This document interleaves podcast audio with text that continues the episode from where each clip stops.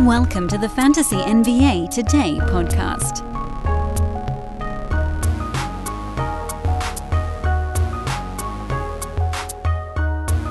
Folks, I'm getting there.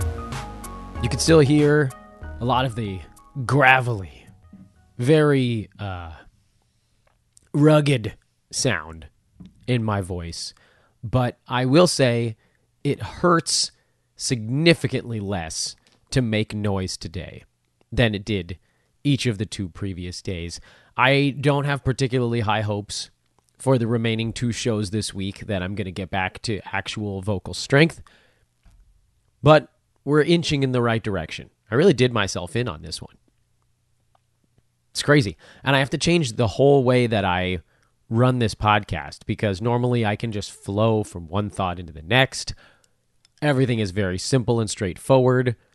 And now I really I, I have to focus hard on pausing, breathing. I need air to make all the noises I'm creating right now.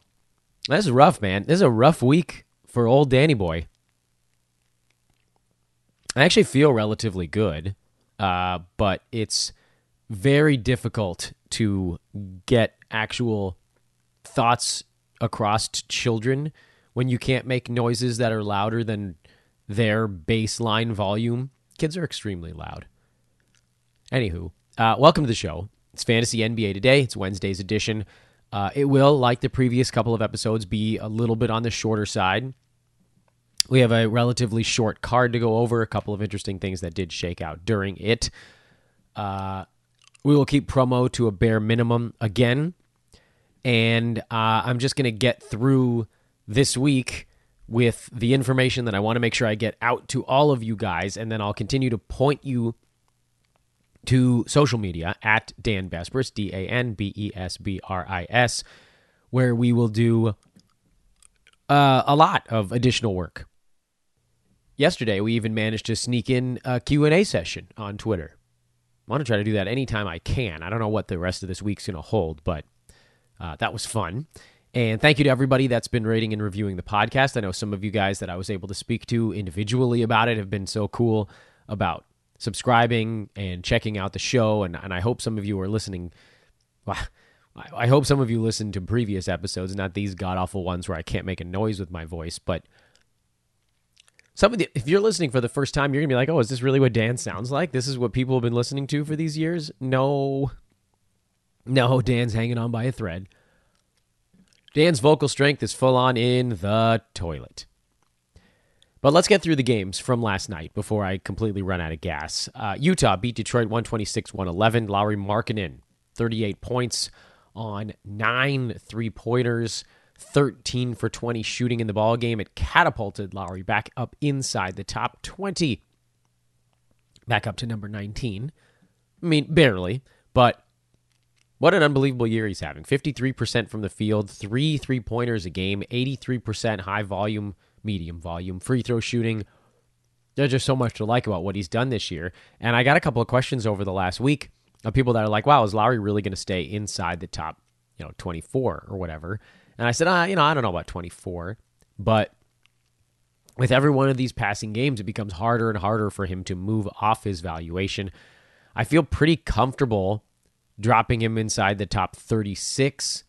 You know, first three rounds, it would take a pretty stark drop off for him not to get into that neighborhood at the end of the year, or hang in that neighborhood, I guess we should say. Jared Vanderbilt did what Jared Vanderbilt does. We just spent a bunch of time on him earlier this week with busted voice and all, basically saying, look, this is a guy who explodes about one out of every three ball games. Every three games, he has one big one, and then he goes for two extremely quiet ones. And when it all levels off, he's right in that 90 range. And sure enough, that's where he's at again.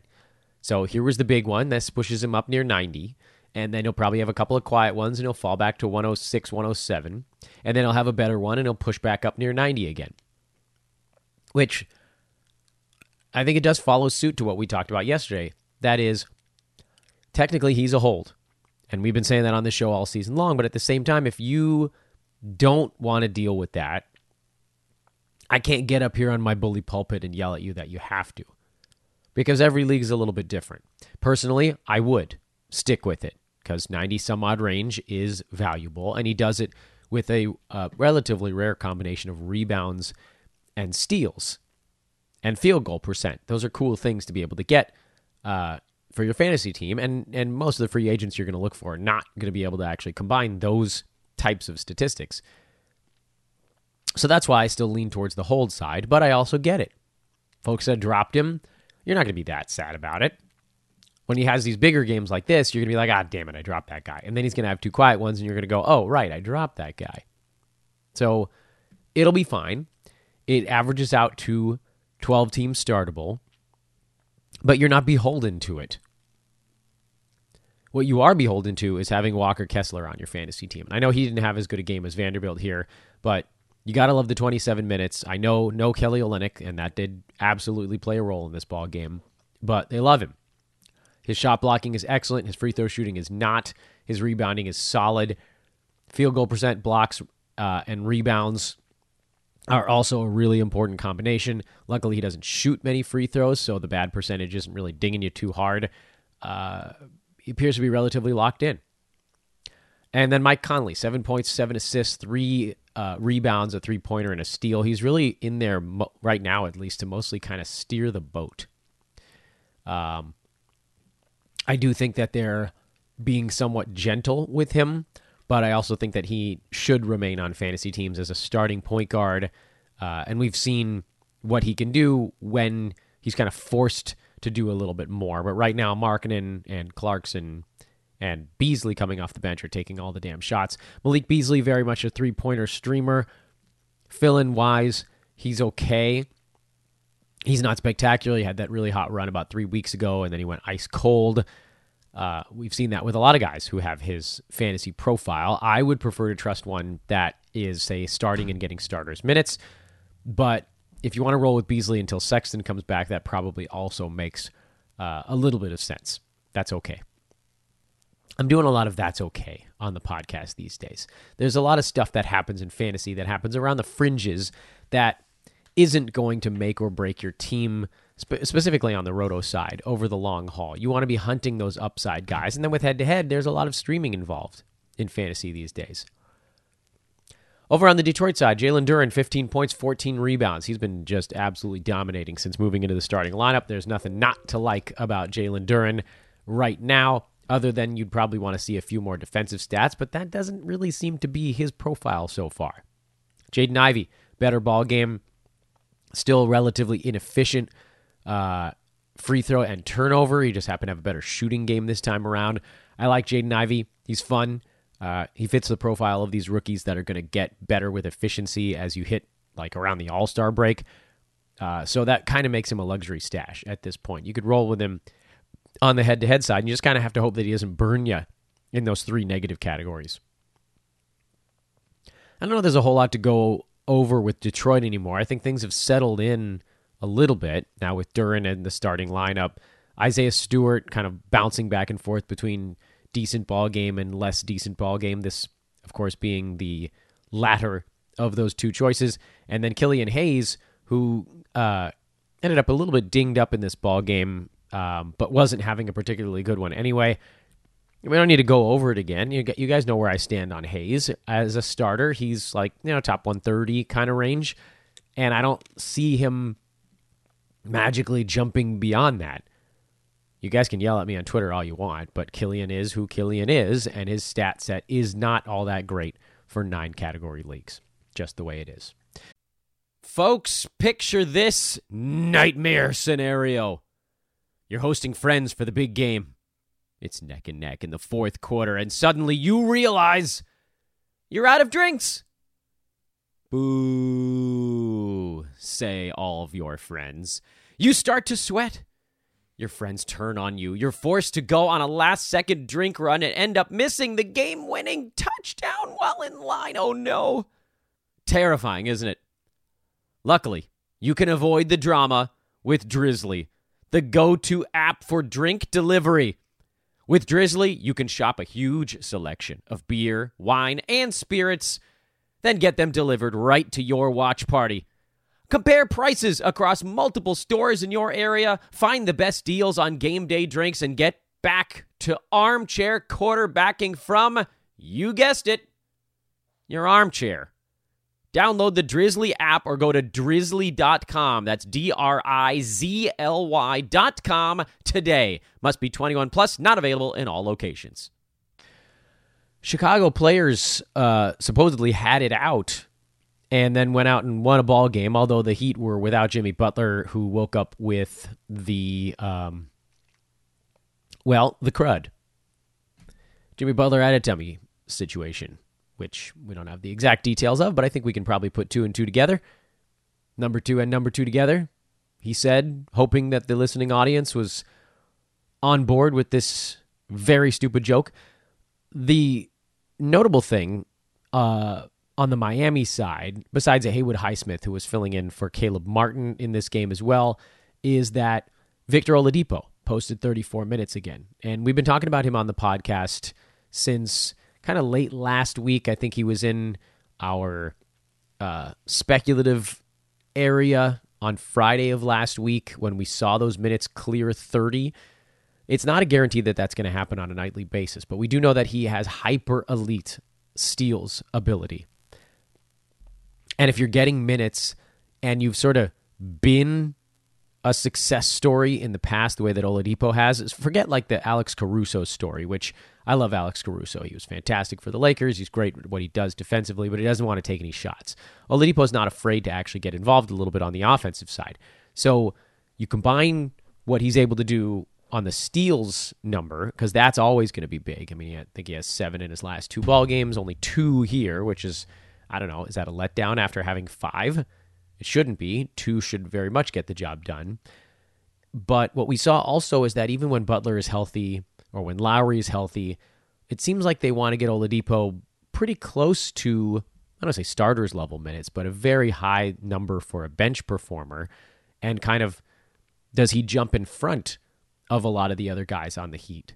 It seems more and more like that is indeed the case. Field goal percent is going to be a problem for him. Um, I wouldn't worry too much about it. But the hope is that with a little extra usage, that some good free throw shooting, a little bit of scoring, some assists, and a whole bunch of steals, you can kind of overwhelm the negative element. But I think you, you know, if you didn't do it a couple days ago when we talked about him before, I think you absolutely have to be adding Victor Oladipo right now just to see how this thing shakes out. I think there's at least a 50 50 shot that he becomes a worthwhile Roto Games Cap kind of play.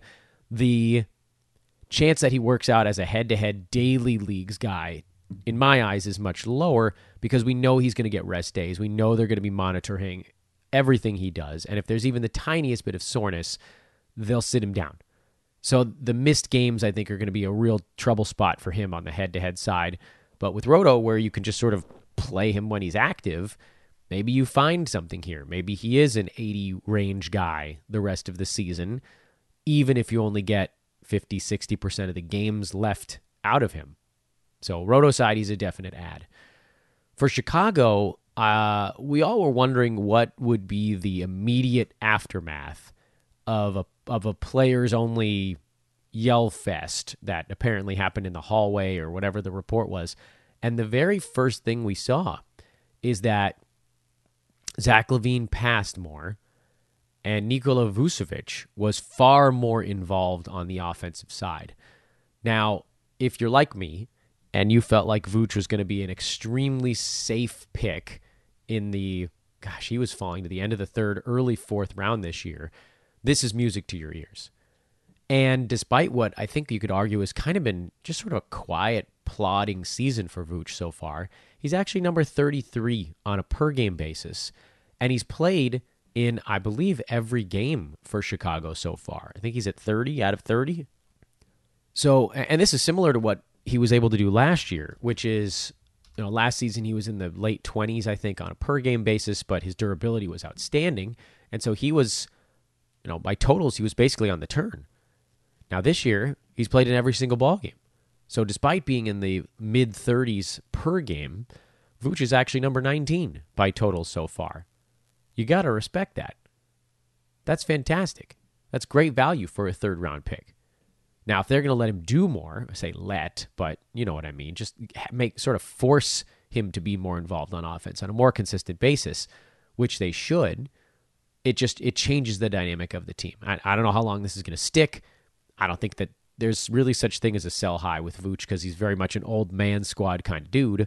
But it's really nice that his value is at least in the short term getting a little small, you know, even the tiniest little bump is a pretty big deal because he was already hit at or above his ADP. So everything else is just profit. Knicks won again. The Knicks have won eight games in a row. They're up to the sixth seed in the Eastern Conference, and they spanked the Stephless and Wigginsless Golden State Warriors here, 132 to 94. The Warriors in a little bit of a free fall right now. They're 15 and 17. They're 3 and 15 on the road. Yowza. Uh, and the you know the, watching a couple of the storylines with the Warriors just to see what would happen here with no Steph and no Wiggins, and then also no Donte DiVincenzo. Moses Moody got the start and didn't really do much with it, and that's fine. That's kind of what we expected. I'm not big into the Jonathan Kuminga streaming train. I think DiVincenzo coming back is the guy I'm willing to take a shot on on the games cap side. There's to me enough upside there, at least until Wiggins comes back, and that's about as far as I'm going with the Dubs. One of my uh, favorite friends out on Twitter, a longtime listener of the podcast and, and user of Hoopball and Sports Ethos, said, "What about uh, hot for two weeks, Kevon Looney?" To which the joke I made was, "Hey, you don't get that nickname for nothing." Because yeah, as soon as as soon as you trust Kevon, he's going to get into foul trouble and poop himself, kind of the way this ball game went. Uh, I think he also sprained a thumb in it, but he is someone to keep an eye on if the Warriors need to sort of lean into a little bit more of that veteran stuff. For the Knicks, if you were looking to pick it up Immanuel Quickley, I can probably tell you to stop in your tracks. He does tend to put up big numbers in blowouts. He's a garbage time favorite. Uh, they would need Jalen Brunson likely to miss time for Quickley to hit whatever value they need. Meanwhile, Quentin Grimes, who we've been watching very closely as a guy that we thought could kind of stay above the cut line, had another really nice ball game, uh, but then also sprained his ankle late in this one, and that sucks. And he's doubtful for the next one. I don't actually even really know what that means for the Knicks because when Thibs finds his guy, he gives him every damn minute they can handle. It's probably going to be someone like Miles McBride seeing a bump, but you're not going to do anything about that from a fantasy perspective, or certainly you shouldn't if you were thinking about it.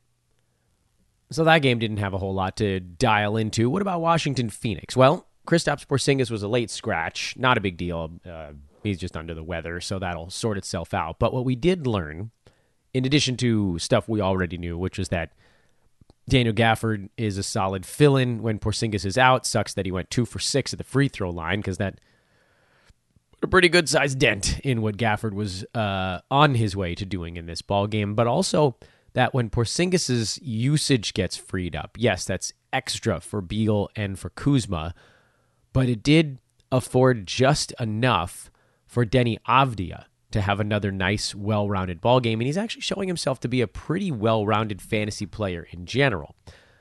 In my eyes, Avdija is someone who you certainly can't start him when everybody's healthy on that team. The numbers just don't bear it out. He's not able to do enough on a game to game basis. But it sure does feel like when any of the high usage guys goes down, Avdija is the dude that jumps over the cut line, whether that's Kuz or Beal or even Porzingis now.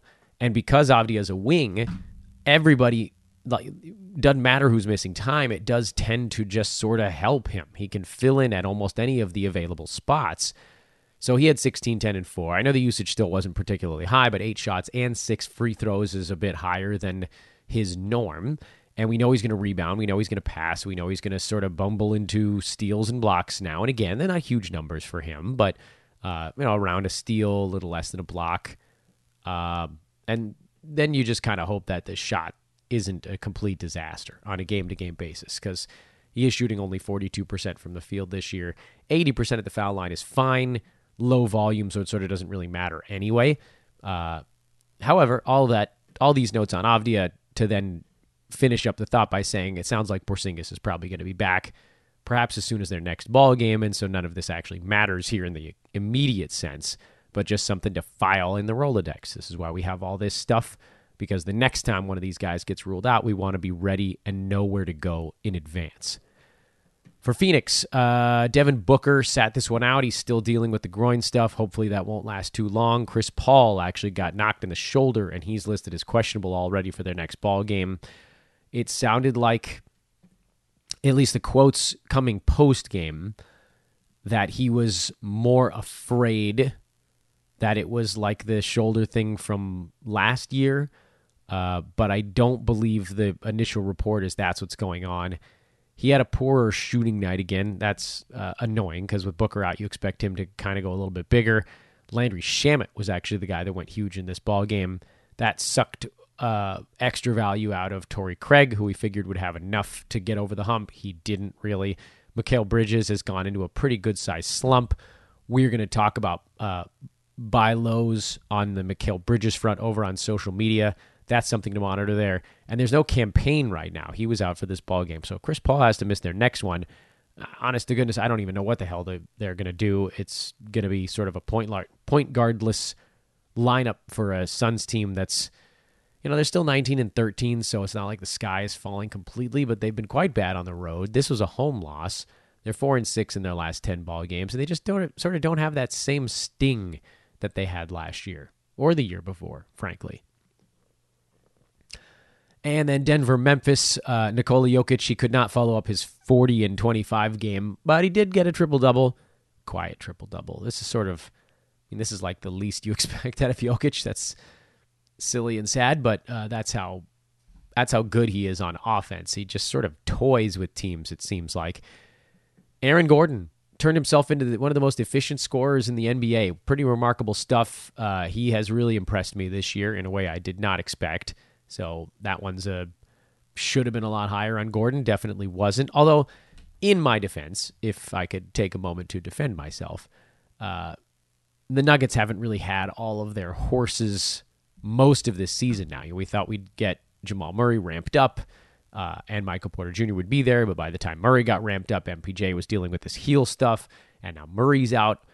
The latest report suggests that both of those guys, Jamal Murray and Michael Porter Jr., might be back by as soon as this coming weekend uh, with the Christmas stuff. That would dramatically shift the way things look for Denver. Then you're looking at KCP, who's been hot lately. He then loses a couple of shots. Bruce Brown's been hot lately again. He loses not only shots, but also likely his spot in the starting lineup. Christian Braun, I don't know what the hell he's, I mean, he's been good for them, but he's not a guy that you had your eye on anyway. And then Bones, who just hasn't been good enough, regardless. Uh, I, I don't know what kind of role he could possibly serve once those guys come back. And to those asking, what do you do about it? Do you go buy on Michael Porter Jr. or Jamal Murray? I think if you could, you you should. Uh, I don't really know what that would, what sort of price that would cost you in your fantasy league. You know your fantasy league better than I do. I wouldn't work overly hard to get it done but it is something that if you're sitting around with nothing to do, that's probably something I would look at. So that's your Tuesday recap. And again, I don't, I, I just, I'm sorry, guys. I just can't do the types of shows I normally do where we take 15 minute tangential discussions. It's just going to have to be a little bit shorter here until I can get myself back to full strength. But it's coming. Little by little, it's coming. Uh, the one thing I did want to mention at the end of today's show is the free throw shooting of Shai Gilgeous-Alexander, which we sort of we touched on about two weeks ago, and I want to touch on it again because it's actually, believe it or not, gotten better. He's at 10.2 foul shots per game, 93.3%. It is, when you compare it to the league, it is the most impactful free throw shooting season basically since Basketball Monster started tracking this stuff. So in the last 20 years, Shai, right now, is having the best impact free throw shooting season. That's pretty crazy. The second best, uh, Kevin Durant, 2009 2010, where his actual foul shooting was kind of significantly lower. He was at 90%, I believe, on about 10 per game, uh, and Shai's at 93. But the league as a whole was actually not as good at free throw shooting back then compared to the the top names right now. So what Shai's doing, and it's it's more impactful, yes. But if he had had this season in 2009, he would have almost broken all records for how impactful one player can be in one statistical category. It's pretty crazy. Uh, I also think that, by the way, Shai number two by totals right now. Uh, Kevin Durant number one, kind of running away with that one. JJJ down to 3.2 blocks per game. Still a pretty amazing number there. Um, that's kind of he and, and Brook Lopez, I think, are the two guys right now that are that have a one category impact that's greater than what Shai is doing in the free throw number. But again, I mean, what we're talking about here with with Shai Gilgeous-Alexander is pretty insane. That he and and KD from 13 years ago are the top two foul shooting seasons in uh, the last 20 years. That's crazy. And then I know everybody's afraid that they're going to shut him down, but all I can say is play Roto. All right, friends, I'm cooked. My voice is cooked again. I'll kind of try to get up enough strength to do the show tomorrow. We'll see how things are looking at that point. I am Dan Besbris. This is Fantasy NBA Today, a sports ethos presentation. Thank you as always for listening, despite the sound quality right now. Give me a follow at Dan Besbris on Twitter. We'll definitely do some stuff over there over the rest of today. And with that, I wish you a lovely rest of your Wednesday. So long, everybody.